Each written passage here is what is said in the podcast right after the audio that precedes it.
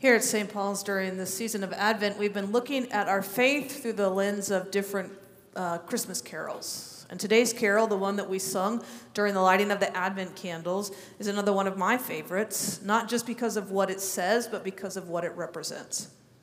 You know, several of the songs that we've talked about in the last few weeks came from really accomplished musicians that had degrees in music composition or in theology.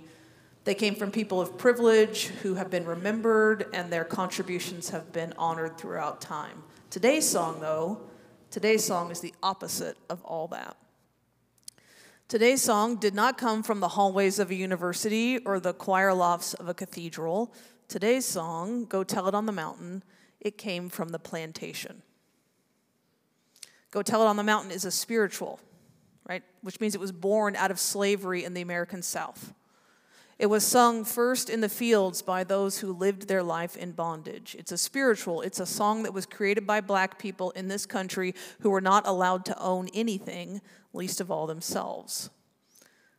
This was one of many, many songs that they sang to one another and to their children to teach the faith, a song that they sang to tell the story of Jesus, a song that they sang to nurture and keep hope alive for them. Go tell it on the mountain.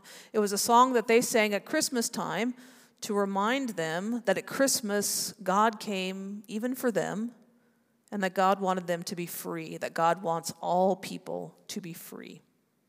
Go tell it on the mountain, over the hills and everywhere. Go tell it on the mountain that Jesus Christ is born.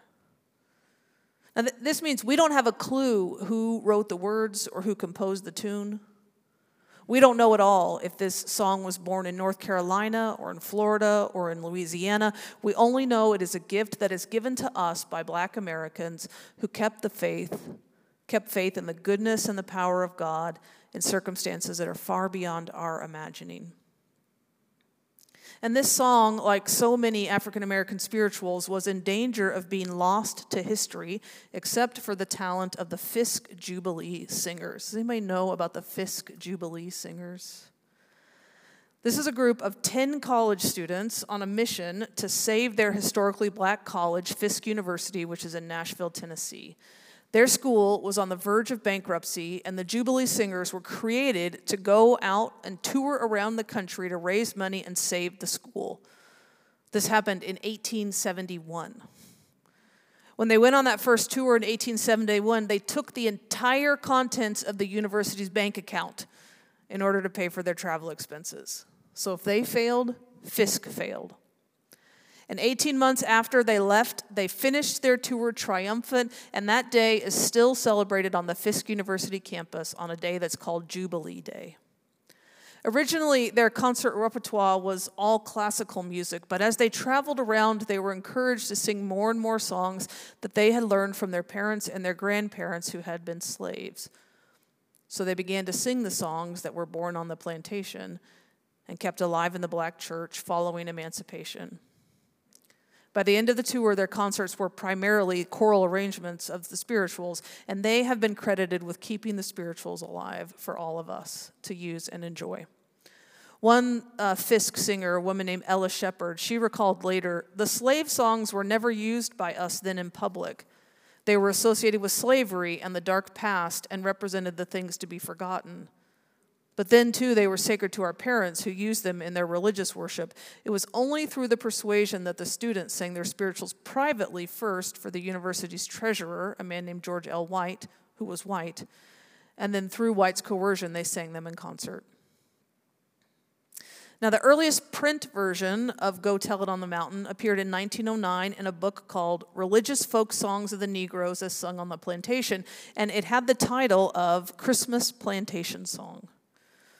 A professor at the university at Fisk, later leader of the Jubilee Singers, guy named John Wesley Work Jr., he's the one in the hymnal, if you look, he's the one given credit for adapting the words. And his son later recalled that uh, at Fisk, students very early on Christmas morning, long before sunrise, they would walk around from building to building on campus singing this song, Go Tell It on the Mountain. And I love that idea of groups of college students roaming around campus to do exactly what they are singing about right? Going telling the good news of the birth of Jesus over every hill and over every valley, telling it everywhere, as far and as wide as they can, about the goodness of what God has done. It's a picture for us that actually echoes the scriptures, the work of John the Baptist, who was sent to go and tell the good news of Jesus coming. He was sent ahead to proclaim this good news. Now, think about this for a second.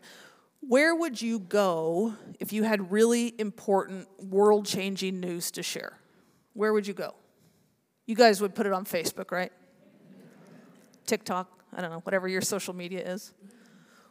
John the Baptist, he had the most important news in the whole world, but he didn't go to the temple to tell the priest. He didn't go to the palace to inform the governor. He didn't go to the synagogue to share it with the rabbi. He didn't call up any mayor or anybody important at all. John the Baptist hung out in the wilderness. He hung out in the wilderness and he gave his message to anybody that would come and listen to it. John the Baptist was the voice crying out in the wilderness, just like the prophet Isaiah had said would come. He was a nobody. He lived in a cave. He had a coat made from camel hide with the hair still on it. Can you imagine how that smelled?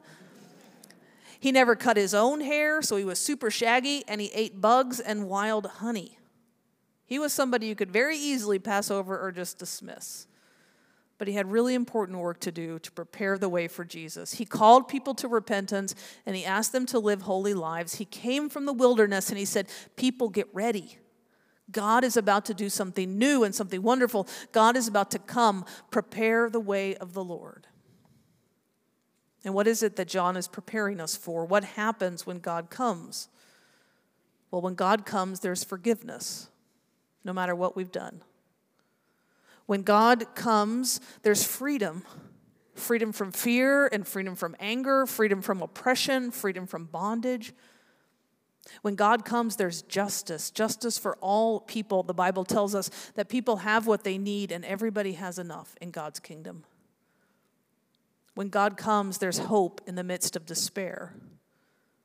When God comes, there's wholeness and there's health. When God comes, there is love without end. That's the message of Christmas, and it is for everybody.